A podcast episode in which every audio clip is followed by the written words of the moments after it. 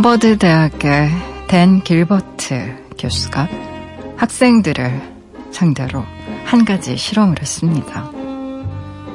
추억이 될 만한 사진을 찍어 그 중 한 장을 제출하게 한 거죠. 그는 학생들을 두 그룹으로 나눴는데요. 제출 후에도 언제든 사진을 바꿀 수 있는 팀과 내고 나면 교체가 불가능한 팀 중 어느 쪽에 만족도가 더 높았을까요? 교체가 불가능한 팀의 학생들이 자신의 사진을 더 좋아했다고 하죠.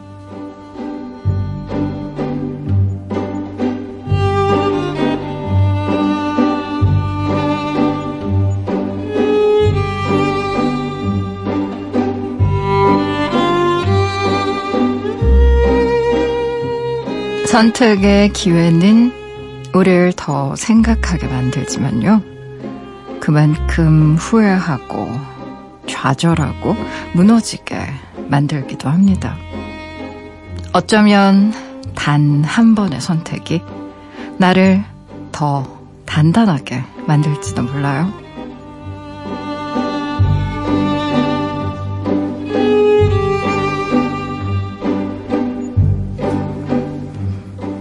9월 28일 당신만을 위하는 시간. 여기는 라디오 디톡스 배경옥입니다.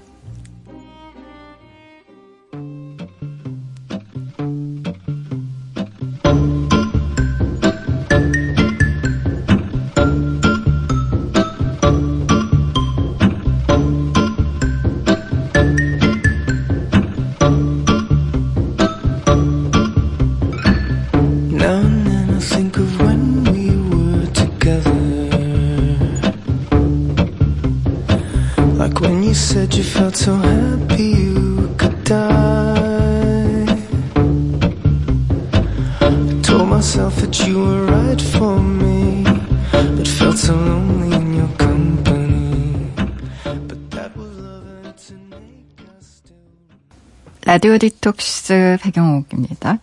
오늘 첫 곡으로요. 고티에 피처링 킴브라의 Somebody That I Used To Know 같이 들으셨어요. 지난밤 그리고 어제 하루 다들 잘 보내셨나요? 저는 라디오 디톡스의 DJ 소설가 배경옥입니다. 어, 앞에서 소개해드린 오프닝이 바로 선택의 역설과 관련된 선택의 심리학과 관련된 그런 내용인데요. 참 신기하죠. 그렇죠. 이런 사고 실험도 있어요. 다섯 개의 초콜릿과 뭐 이를테면 한 15가지 정도 되는 초콜릿을 눌러놓고 그중에 마음에 드는 거 두 개씩 골라라 했을 때 만족도를 체크하면 어떤 경우에 만족도가 더 높을까요? 왜 우리 생각에는 한 15가지 정도 많은 곳에서 고르면 더 다양하기도 하고 색다른 것 골라볼 수 있으니까 만족도가 후자가 더 높을 것 같잖아요. 근데 아닙니다.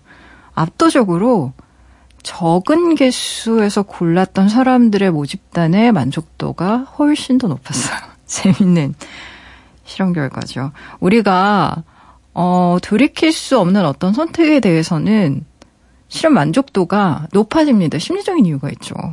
왜냐하면 바꿀 수 없으니까. 바꿀 수 없다면 어떻게 하겠어요, 우리는?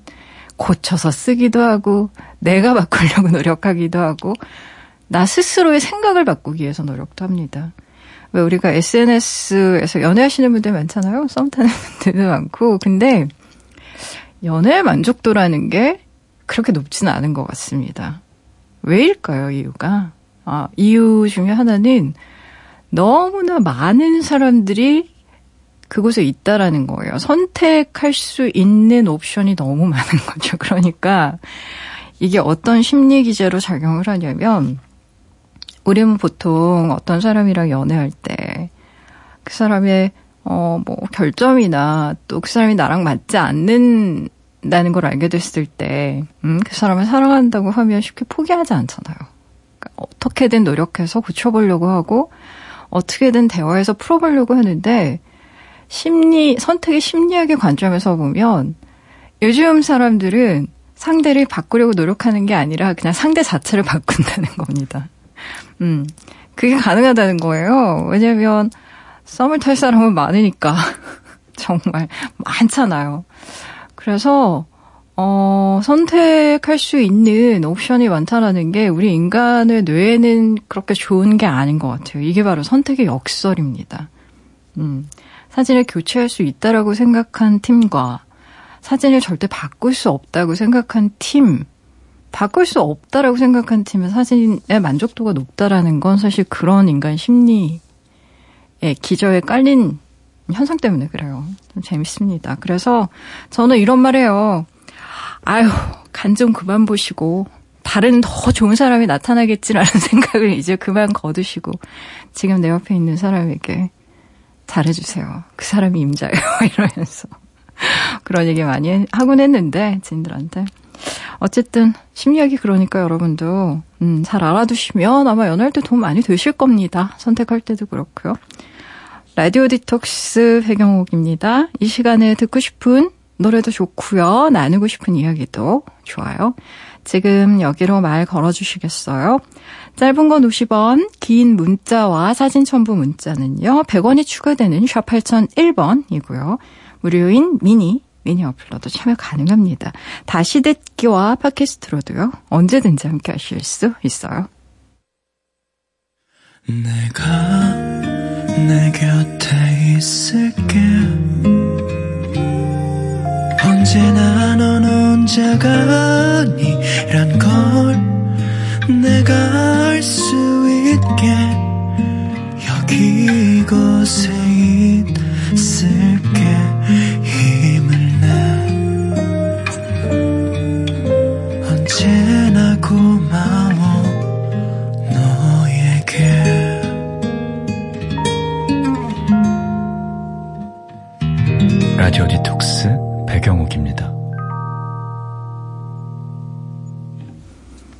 라디오 디톡스 배경옥입니다. 함께하고 계시고요.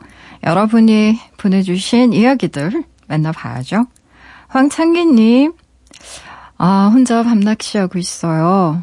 남은 36%의 배터리로 라디오를 듣습니다. 볼륨을 최대한 작게 해서 들으니까 더 집중이 되네요. 라디오는 어디서 들어도 좋지만 이렇게 낚시하며 들을 때가 제일 좋은 것 같아요. 라고 보내주셨어요.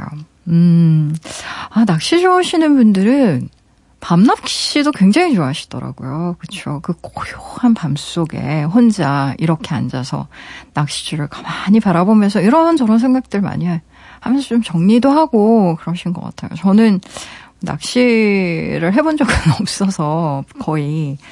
근데 나와 밤과 라디오에 조근조근한 목소리만 있다고 생각을 하면 굉장히 포근하게 느껴질 것 같습니다. 아무래도 밤에는 좀 아무리 남성분이라고 해도 아 여성분일까요? 남성분이겠죠. 남성분이라고 그래도 약간 좀 외롭고 무섭다 이런 생각 들 수 있잖아요. 그래서 그래요. 낚시 어떻게 잘 하셨는지 모르겠네요. 물고기 많이 잡으셨는지. 조영란님 어느 순간부터 제 기분이 다른 사람들에 의해 결정된다는 느낌이 들어요. 그래서 나를 행복하게 하는 건 무엇인지 열심히 찾는 중입니다. 백장님은 기분이 안 좋을 때 무엇을 하며 기분 전환하세요? 궁금해요. 라고 보내주셨네요. 음. 그렇죠. 사람인지라 특히 나와 어, 관계가 깊은 사람들의 기분에 굉장히 좌지우지 많이 됩니다, 사람은. 날씨에도 좌지우지 되는데요. 뭐, 미세먼지 많거나, 혹은 너무 눈앞이 뿌옇거나, 혹은 뭐 비가 내리거나, 일조량이 줄어들거나, 아니면 습도가 낮거나 높거나에 따라서도 우리 기분이 얼마나 많이 달라지는데요. 근데 하물며, 우리가 사회적 동물인데, 사람에 따라 기분 많이 결정되죠. 어, 저는 기분 전환할 때 일단 밖으로 나갑니다. 음, 기분이 안 좋을 때 대개 가장 먼저 하는 행동은 창문 열고 환기시키고요. 가능하다면 밖으로 나가서 좀 걷는 거고요. 뭐 미세먼지가 너무 많아서 환기 불가, 밖에 나가는 거 불가할 때도 실은 요즘엔 꽤 있잖아요. 그럴 때는, 음, 목욕을 할 수 있으면 목욕을 하는데요. 뭐 그럴 기운조차 없을 때도 있잖아요. 그러면 제가 쓰는 방법인데요. 저는 화장실에 가서요. 손을 정말 깨끗하게 씻어요. 그 다음에 평소에는 잘 바르지 않는 되게 좋은 로션을 발라요. 핸드크림 듬뿍 바르고 향수도 뿌립니다. 음, 기분이 좋아지고 있어. 이런 느낌? 그러니까 기분이 나쁠 때 뭔가 찝찝하잖아요. 저는 손을 좀 깨끗하게 닦으면 그게 좀 없어지는 것 같은 기분이 많이 들더라고요. 그래서 손 닦는 거 좋아요. 손 닦고 핸드크림을 꼼꼼하게 다 바르고 그리고 향수 뿌리고 이런 거. 음, 그래도 기분이 안 좋아진다 싶으면 특단의 조치에 들어갑니다. 스트레칭 합니다, 스트레칭. 다리 찢기. 아, 이걸 보여드릴 수 있으면 좋을 텐데, 제가 180도 다리 찢기가 가능하거든요, 여러분. 발레는 못해도 스트레칭은 매우 잘합니다. 물구나무 서기, 거꾸로. 피가 몰리면서요, 기분이 좋아요. 변태일까요, 저? 물구나무도 서고요. 다리도 찢고 어쨌든 어 몸에 좀 자극, 근육에 자극을 줄 수 있는 자세를 좀 취하면 저는 좋더라고요. 음, 그래서 기분 전환에는 어쨌든 몸을 좀 움직이는 식으로 어, 환기시키는 게 되게 중요한 것 같아요. 기분 나쁠 때 왜 나쁠까 계속 생각하면 더 나쁘거든요. 정말로. 그래서 자기의 생각 밖으로 빨리 빠져나오는 게 중요해요. 환기도 그런 의미고 손 닦는 것도 그렇고 물구나무 서기도 그런 의미입니다. 좀 참고해 보시면 도움 될 것 같아요. 저는 그렇게 합니다. 노래 들어볼까요? 3203님의 신청곡이에요. 효린의 바다 보러 갈래?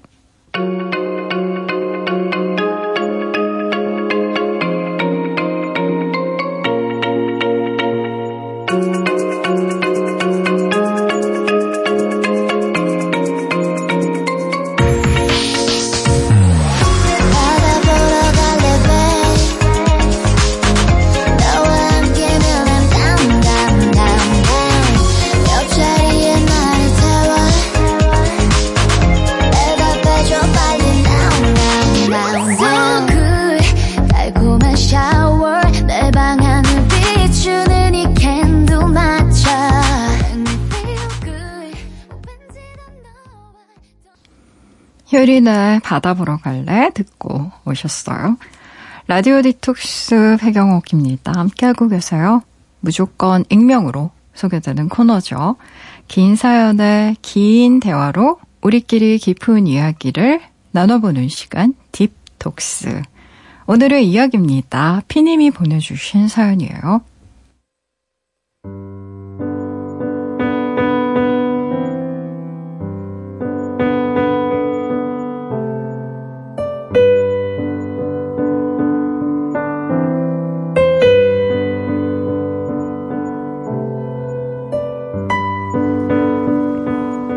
안녕하세요, 백장님.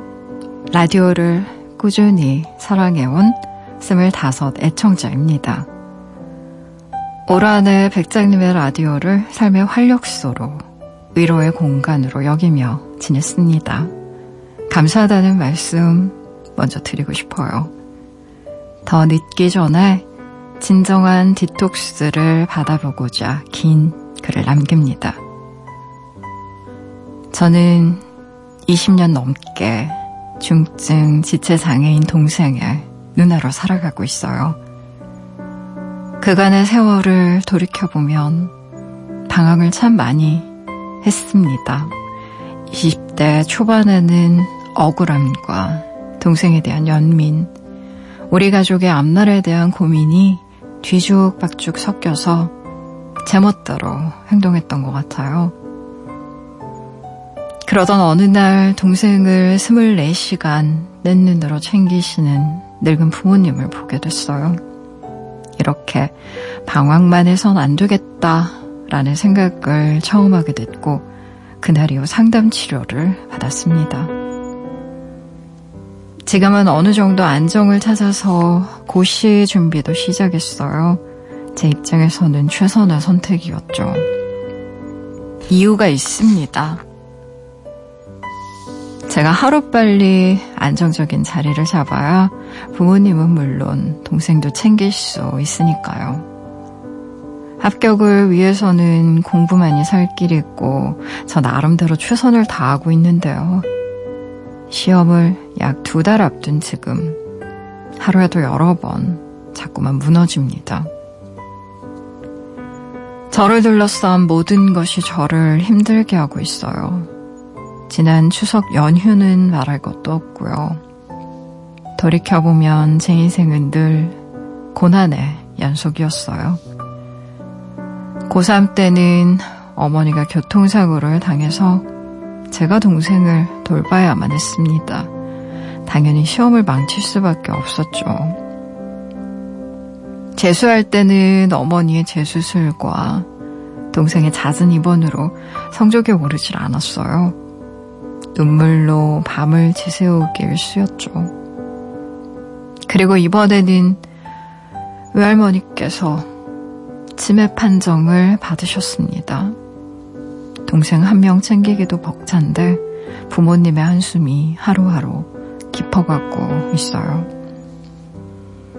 아버지도 곧 은퇴를 하실 텐데요. 그럼 가족을 책임져야 할 사람이 저 하나뿐이라는 의미인데 제가 잘 해낼 수 있을지 앞날만 생각하면 머릿속이 하얘져요.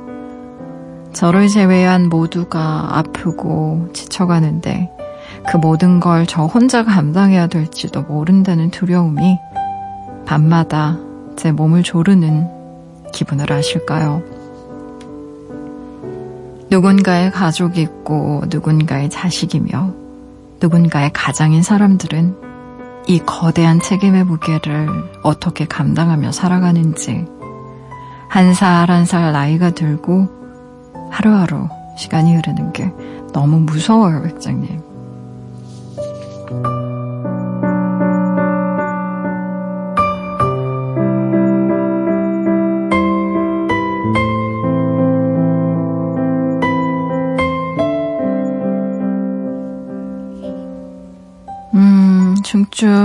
지체 장애를 가진 아, 동생을 둔 고시 준비생 분의 사연이에요.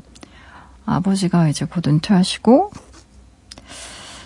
외할머니가 치매 판정 최근에 받으셨고 어머니는 교통사고 후유증이 있는 상태에서 아마 몸이 불편한 동생까지 어, 돌보고 계시고 그러니까 이런저런 정말 상황이 굉장히 좋지 않습니다.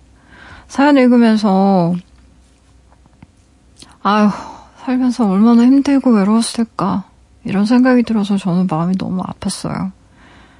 대개 집안에 몸이 많이 불편한 형제가 있으면 상대적으로 건강한 형제는 보살핌의 사각지대에 놓이게 되거든요. 어쩔 수 없이 부모님의 입장에서도 어떻게 해요. 그 아픈 동생에게 훨씬 더 신경을 많이 쓰시게 되고 그렇다 보면 정서적으로 굉장히 불안정할 사춘기 시절에는 정말 빗나가기도 하고 일탈하기도 하고 어떻게 어떻게 해서 그 시기를 잘 넘겼다고 해도 어, 이게 별 수 없이 생기는 삶의 결락 같은 게 있는 것 같아요. 엄청난 구멍. 음. 너는 누나니까, 그리고 너는 건강하니까, 잘해야 되고, 동생도 잘 보살펴야 되고, 이런 얘기 살면서 얼마나 많이 들었겠어요, 이분이. 음. 그래서 또래에 비해서, 그냥 또래가 어느 대학 갈지, 무슨 과 갈지, 음? 학업 때문에 고민할 때 이제 본인은 동생 걱정도 해야 되고, 뭐 이래저래 압박도 많고 걱정할 거리도 많고 그러다 보면 당연히 억울하고 반발심 생기고 그런데 또 내가 이런 생각하면 안 되지? 라는 생각하면서 또 죄책감 들고 그러니까 그 감정이 이를 헤아릴 수가 없죠. 너덜너덜해져요. 사람이 어쩔 수 없이. 음. 굉장히 혼란스러웠을 거예요. 정체성 자체만으로도 힘들 시기잖아요. 보통 10대, 20대 초반 때는 정말로. 네, 늙어가는 부모님 이렇게 바라보면서 마음 다잡고 상담 치료 받으셨다고 했는데 정말 잘하셨어요. 음, 진짜 잘했고요. 내 안에 상처를 계속 쌓아두기만 하면 고름처럼 쌓여서 스스로 더 힘들어져요, 정말. 그래서 아픔을 나눌, 나눌 수 있는 상대가 반드시 있어야 되고요. 일단 시험이 한 두 달 정도 남았다고 했는데 걱정으로 잠도 안 오고 숨 막히는 기분 들죠. 왜 아니겠어요. 수험생 인 것만으로도 짓눌려요, 정말. 골방에서 공부만 했을 텐데. 더구나 가장 이 되어야 할지도 모른다라는 부담까지 있으니까 더할 거고. 근데 사연 주신 분, 제가 이렇게 사연을 읽으면서 드릴 수 있는 말이 많지 않다는 게 되게 속상해요. 음, 근데요, 적어도 지금 남아있는 두 달 동안은요, 가족 생각하시면 안 됩니다. 시험에 집중하셔야 돼요. 힘든 거 알아요, 저도. 힘들 거예요. 근데 지금 본인이 걱정한다고 해서 아버지 은퇴가 미뤄지는 것도 아니고요. 동생의 병증이 나아지는 것도 아니고 할머니 치매가 완치되는 것도 아니거든요. 그래서 억지로라도 좀 잘라내야 돼요. 지금은. 내 우리가 불안하고 공포스러울 때, 그리고 내 자신의 능력이 심히 의심될 때, 이제 제가 드리는 말씀이 있거든요. 그럴 때는 먼 목표를 볼 게 아니고 일단은 지금 내가 당장 할 수 있는 것부터 찾아서 시작하고 빨리빨리 마무리하자. 우리가 너무 큰 덩어리에 생각을 하면요, 정말 지쳐요. 생각도 하기 전에 질려버리거든요. 이를테면 이런 거예요. 제가 등반의 예를 많이 들었는데 히말라야 꼭대기를 등정할 때 산 꼭대기를 바라보면서 가면요 못 갑니다.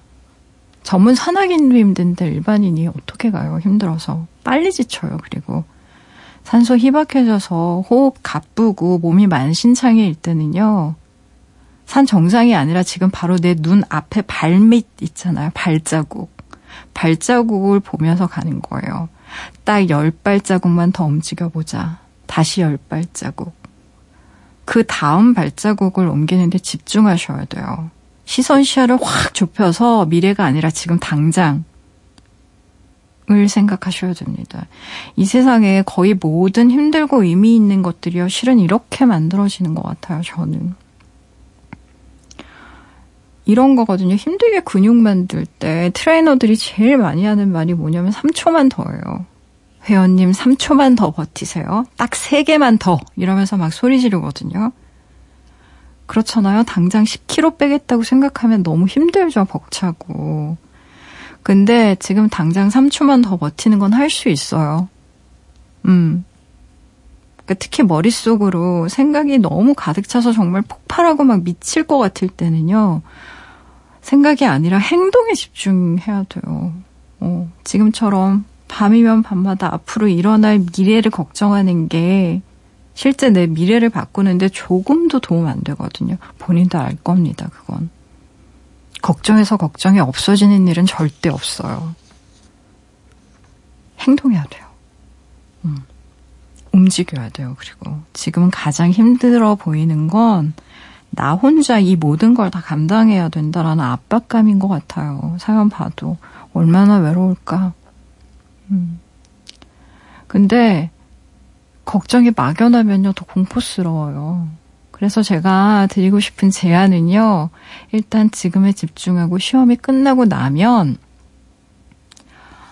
어, 중증 장애인 가족분들에게 국가가 주는 혜택들을 한번 찾아보시라는 건데요. 아마 이미 부모님이 다 하고 계실 거예요. 근데 제가 좀 얘기를 들어보면 요즘 같은 시대에는 이제 복지 우선 정책들을 많이 펼치니까 이런 거대한 정부가 아니라 지자체라던가 보건소 이런 데서 사이트를 잘 뒤져보면 깨알 같은 정보들이 많이 있더라고요.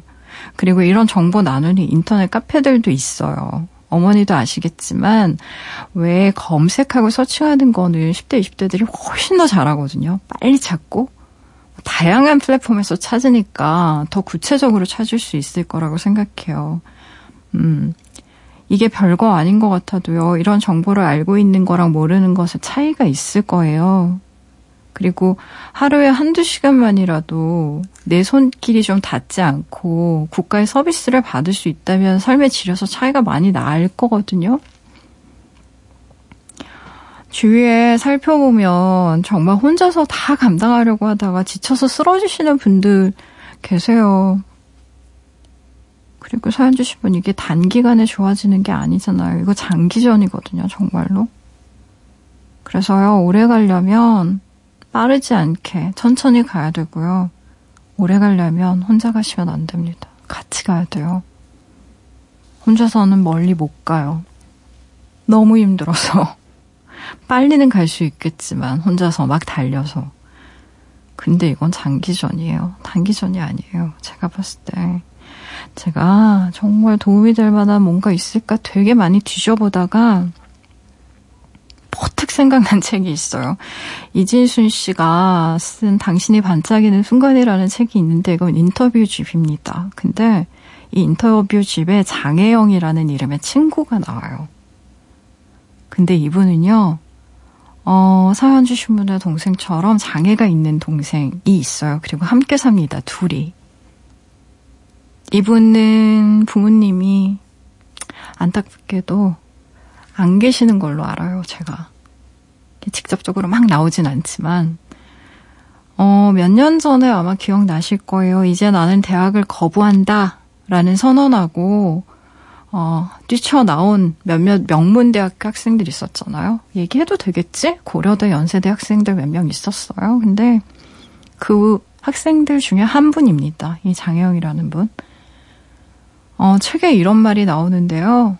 제가 좀 읽어드리려고요. 한번 들어보세요. 이진순 씨가 이렇게 질문했어요. 장애인 동생 때문에 혜영 씨가 어려서부터 마음고생이 많았겠어요? 라고 질문을 하자 그분이 이렇게 대답을 합니다. 어른들은 절 동정어린 시선으로 바라봤고 친구들은 절 배척하거나 질투했어요. 어른들의 동정이나 호의는 짜증이 나도 받아두는 게 좋다는 건 체험적으로 배웠죠. 그게 나나 동생을 보호하는 기제가 되니까요. 근데 친구들 관계에서는 달랐어요.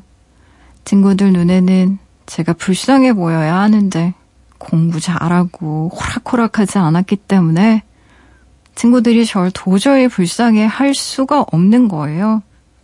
재수 없는 애로 찍혀서 은근히 따돌림도 많이 받았어요.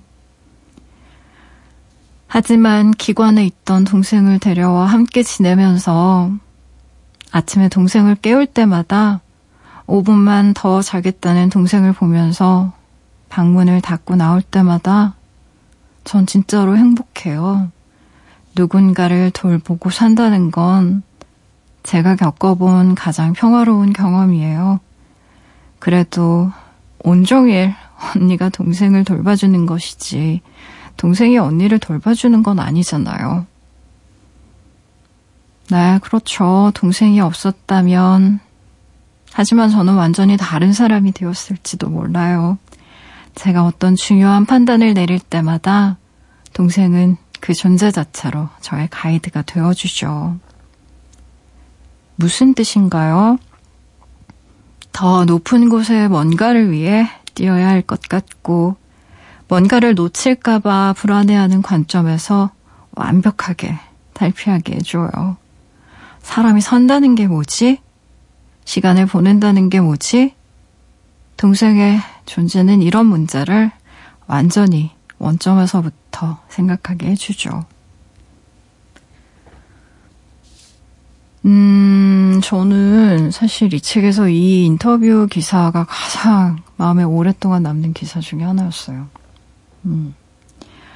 사연 주신 분이 장혜영 씨는요, 생각 많은 둘째 언니라는 SNS 채널도 운영해요.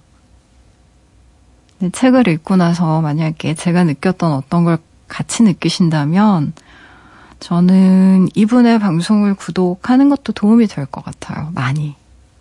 음, 이분은 지금 동생을 돌보면서 같이 살고 있거든요. 부모님도 안 계시고.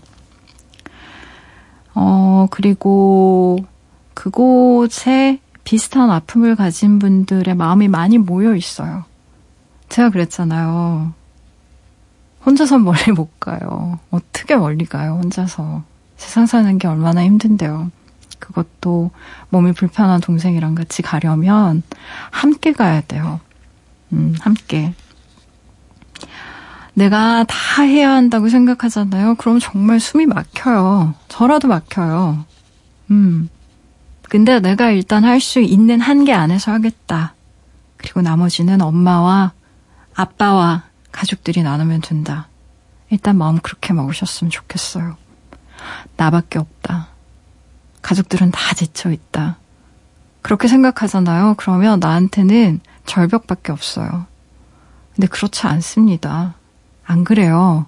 지금 본인이 너무 에너지가 없어서 너무 극단적으로 생각하는 경향이 있어요. 제가 볼 때는. 근데 그럴 수밖에 없어요. 이렇게 고시 공부 오랫동안 하시는 분들을 보면 얼마나 마음이 황폐해지는지 몰라요. 너무 안타깝게도. 음. 그러니까 일단 이렇게 마음을 먹어보세요. 아버지 은퇴한다는 건 당연히 경제적으로는 좀 힘든 일이긴 한데 힘들죠. 근데 아픈 동생 돌봐줄 시간이 늘어난다는 의미이기도 하니까 그렇게 되면 엄마 일이 조금 줄겠죠.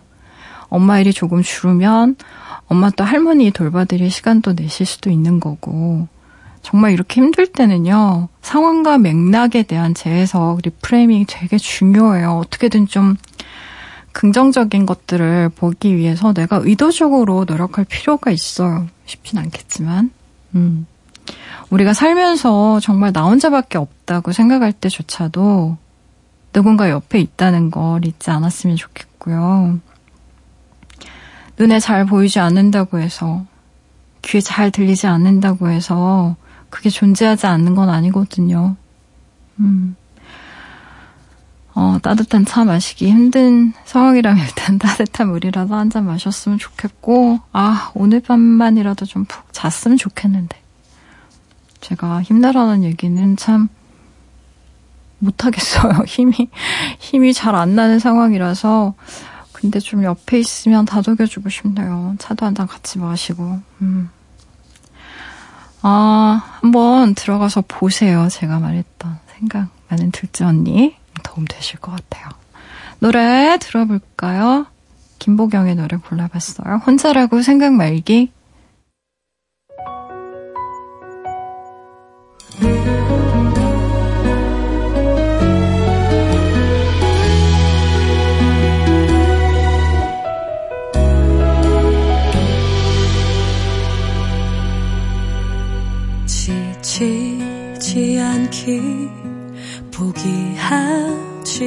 않기 어떤 힘든 일에도 늘 이기기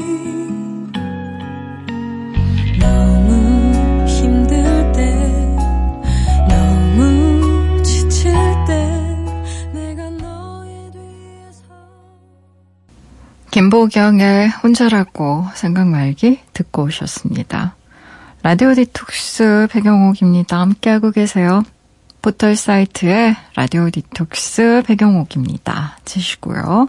홈페이지에 들어오시면 딥톡스 게시판이 있습니다. 언제든 이야기 올려주실 수 있게 게시판 늘 열려 있어요. 편한 시간에 편한 마음으로 글 남겨주세요.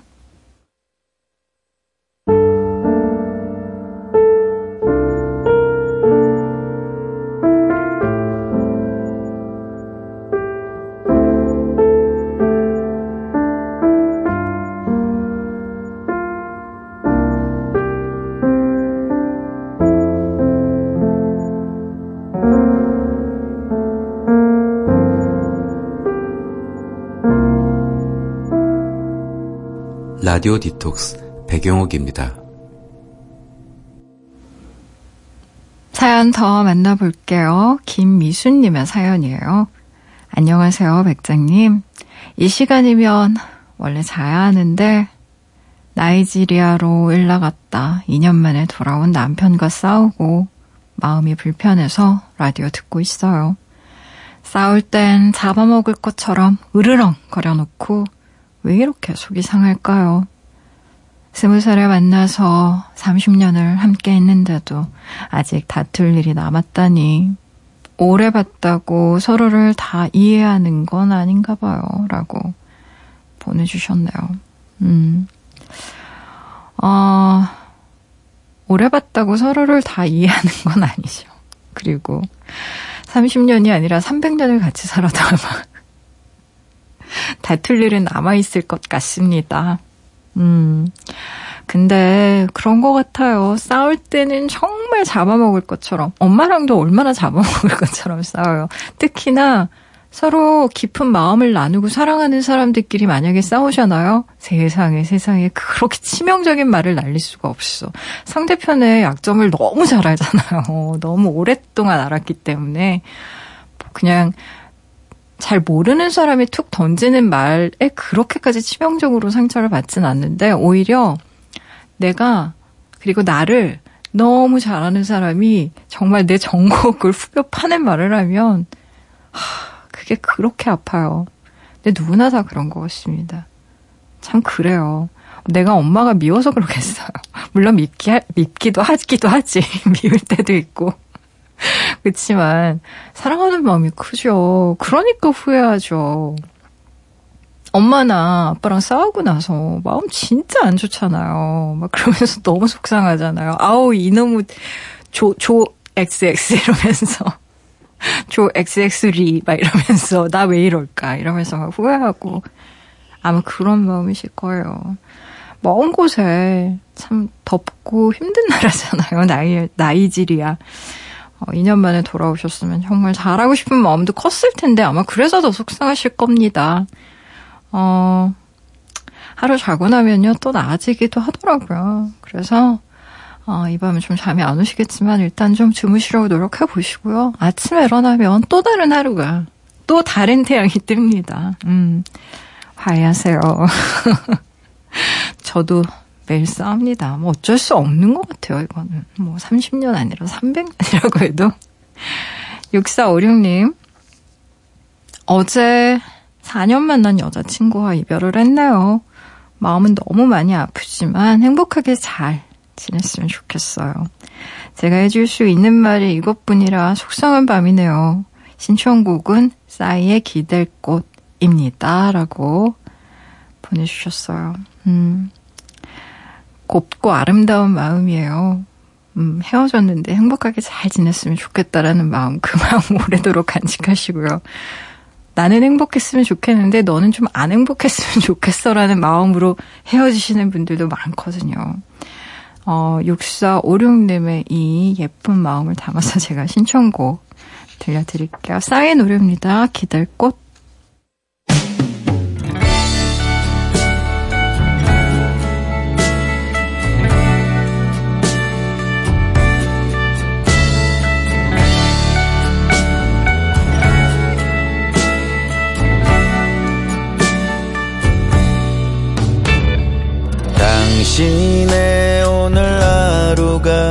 힘들진 않았나요?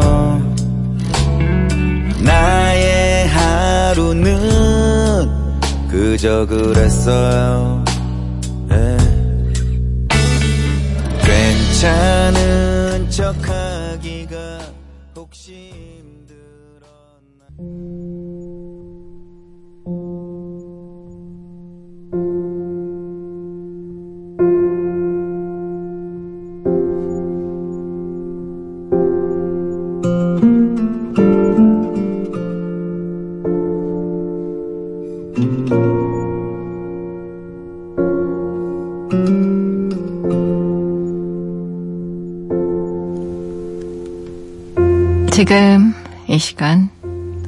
살고 있는 그대를 위해 밑줄을 그어왔어요.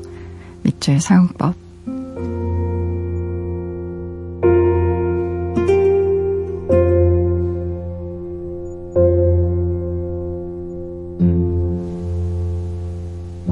하지 마세요.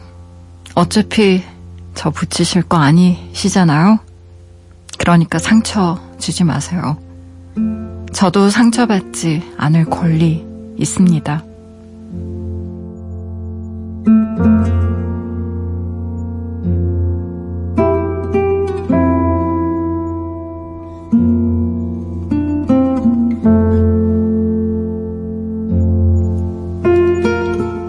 넷줄 사용법 오늘은 드라마 쌈 마이웨이 속에서요 에라의 대사의 밑줄을 그었습니다. 명절 연휴 짬나는 대로 틈 나는 대로 밀린 드라마를 좀 몰아서 봤어요. 드라마를 다운받는 동안 신문도 틈나는 대로 읽었는데요. 명절과 관련된 기사 중에 매해 단골로 등장하는 여성들의 독방 노동 문제 이외에요. 가족과 친척들의 오지랖 넓은 질문을 어떻게 피해야 할지에 대한 기사가 더 많아서 놀라웠습니다. 개인적으로 더 흥미로웠던 건요, 그 글에 대한 사람들의 열화와 같은 반응이었어요. 그동안 얼마나 질문이나 충고에 시달렸는지를 보여주는 매우 구체적인 반증이니까요. 드라마 쌈바이 웨이에서 주인공이 여러 번의 슬퍼 끝에 어렵사리 회사 면접을 보는 장면이 등장합니다. 그때 한 심사위원이 주인공을 향해서 아주 선심 쓰듯 이런 말을 하죠. 내가 인생 선배로서 충고 하나만 할게. 그때 주인공이 선언하듯 했던 말이 내내 기억에 남았습니다. 하지 마세요. 어차피 저 붙이실 거 아니시잖아요. 그러니까 상처 주지 마세요. 저도 상처받지 않을 권리 있습니다.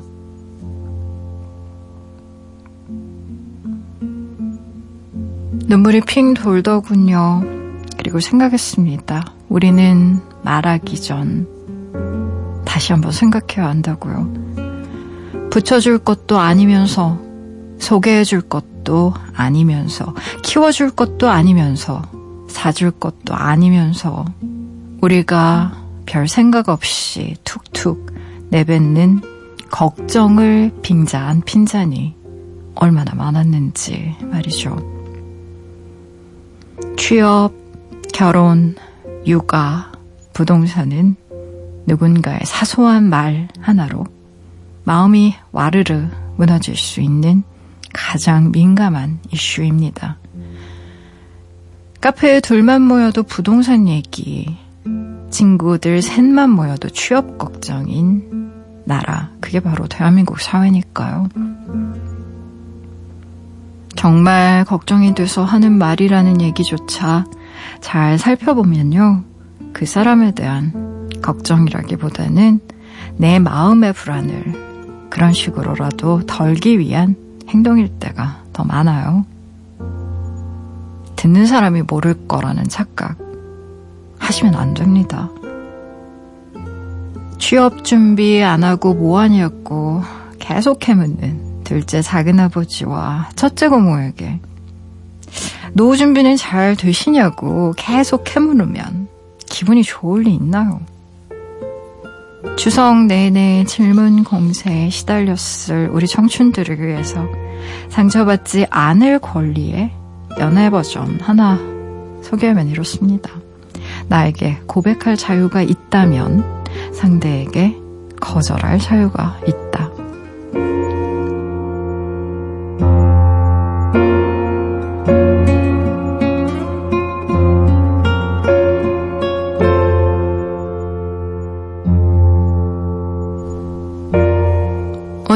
끝곡으로요. 드라마 쌈 My Way OST 중에서 케이시의 Good Morning 같이 들으시고요. 지금까지 라디오 디톡스 백영옥이었습니다.